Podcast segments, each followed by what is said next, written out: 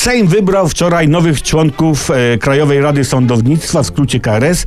Radośnie krył minister sprawiedliwości Zbigniew Ziobro. Przywracamy społeczeństwu sądownictwo i zasadę trójpodziału władzy, powiedział. Dodał, że do tej pory sędziów do KRS wybierali sami sędziowie i dlatego KRS był poza kontrolą, a więc trójpodział władzy był zachwiany, a teraz nie jest, bo trójpodział znajduje się teraz w dobrych rękach PiS.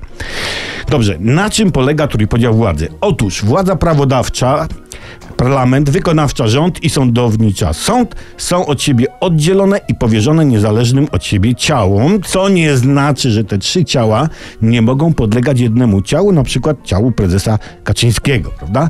Każda z tych trzech władz kontroluje siebie nawzajem. Dobra, to, to ja prościej wytłumaczę. To jest to, to, mówiąc tak, ja, ja kontroluję ciebie, ty jego, a on mnie. Albo je, inaczej, jeszcze prościej.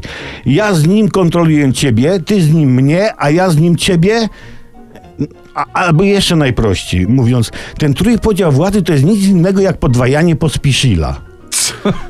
No, no, podwajanie Pospiszila, bo ja oglądałem mecz Jagiellonii z Wisłą i tam jest taki słowacki zawodnik Pospiszil i sprawozdawcy relacjonowali, że zawodnicy Wisły podwoili Pospiszila, to znaczy doskoczyli do niego w dwójkę i Pospiszil nie miał swobody w rozegraniu piłki, a na to wszystko właśnie patrzył sędzia, nie? Czy, czy, czy czasem e, e, podwajając tego po, pospisila go nie skopią? Właśnie to jest ten tr- trójpodział władzy, każdy się kontroluje. Na tym właśnie to, to, to polega. Strasznie wokół wyboru sędziów do KRS były dymy. W Sejmie nie tylko. Jeden gościu na przykład e, mrugał do Gasiuk-Pichowicz i to wskazuje na to, że najbardziej nam jednak tutaj w kraju brak władz umysłowych.